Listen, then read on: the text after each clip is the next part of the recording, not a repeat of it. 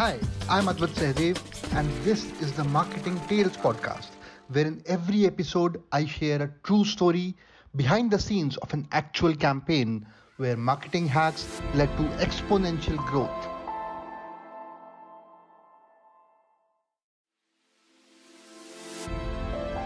So that's the end of this episode. Stay connected for more episodes of Marketing Tales, behind the scenes of successful campaigns and true stories about exponential growth. Till next time. This case study is about ideal customers or ideal patients, identifying that, right? So, uh, again in one of my one-on-one uh, uh, strategic consulting i was talking to a doctor now this doctor had been operating for about uh, six years and uh, you know he was uh, a dentist. Now essentially what he uh, had was he had a small clinic. The issue was that you know he was saying that you know i'm not able to increase the fees. I'm not able to charge what i really deserve. You know i have a set fees and this fees has been more and more uh, mostly constant for the last four years. You know i increased my fees once about two years back uh, two years when i started. But after that uh, we are he's just not able to increase the fees. No, he was really stuck at it. And he's saying you know everything is increasing. The salaries are increasing. The cost of equipment is increasing.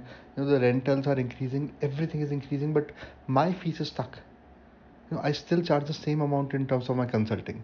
I still change i still charge the same amount you know uh, for my treatments. And the problem is there are other doctors who are coming up and it's uh, they're offering at a much cheaper rate that's such a huge problem. That is causing such a huge issue. Now i want to solve it. I, I don't care you know because otherwise i'm just running at losses you know. And how long can i sustain? You know of course i want to do good work for people. I want to treat people. I want to heal, heal people. But you know if i myself am not able to feed feed myself or feed my family then how will i survive? How will i heal people? How will i treat people? So that was a huge issue for him. Know the increasing of fees. And i'm sure it's true for many many many doctors where they're just not able to increase the fees. So i said fine you know let's do an exercise. You know what i want you to do is i want you to get a list of uh, all the patients that you got in the last 30 days. The list was close to 300 so he got that list. Now what we did was we analyzed and we got a member of his team to gather information about them. So what the information that we gathered about them was firstly uh, their gender were they male or female? Secondly what was the treatment that they were looking for? We mentioned that. Thirdly what time did they come? Fourthly which day did they come on? Day as in day of the week. Right? Uh, sunday monday tuesday and so on. Fifth uh, I captured you know what is their income? Now of course we have no idea about their income. We can't ask them.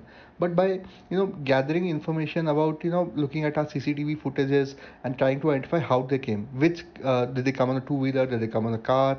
Did they come in uh, uh an SUV what was their mode of commute? What kind of clothes were they wearing? You know we get an idea you know whether the person is uh, uh, in the in the lower class in the middle class in the upper middle class or in the uh, upper class actually you could actually classify uh, people by that. That's that's what we did. Next thing what we did was we identified that okay you know uh, what was the percentage distribution of people in all these segments?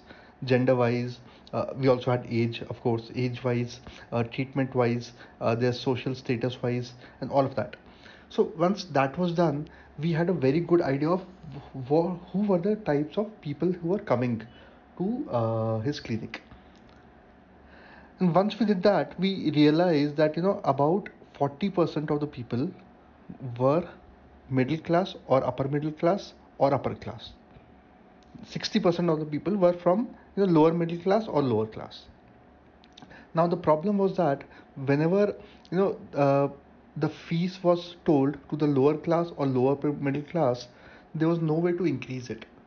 Because obviously they could not afford it. They could not afford afford higher consulting fees or they could not afford higher uh, uh, treatment charges.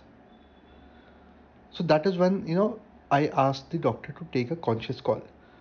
What do you want to do? Where do you want to be? Do you want to actually serve uh, patients of uh, lower middle class and lower class which is absolutely fine. It is your choice. It is your clinic. It is your business model. It is your life. It is your philosophy. You have to decide what you want. Or you want to serve people who are in the uh, middle class upper middle class and the upper class and increase your fees increase your uh, treatment charges and maybe have more time for yourself. Because you know you might have less number of people over there but you'll be charging at a premium and you might be able to make more money from one treatment as compared to 10 treatments that you're doing right now. It is your call. Look at that. You can look at gender. You can look at age. You can look at whatever you want but that is the importance of defining an ideal customer. Because once you've defined your ideal customer then you know what products what services what treatments you can give to that person give to your ideal customer. You understand them. You can understand in, understand them in much more detail.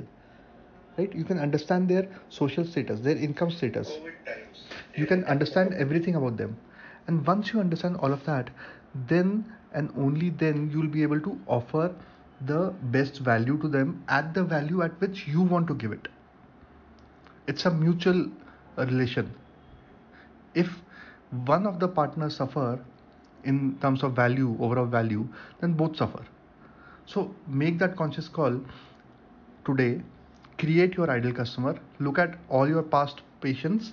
If you don't have that then you know think about it. Who should be your ideal customer? Who needs your services the most?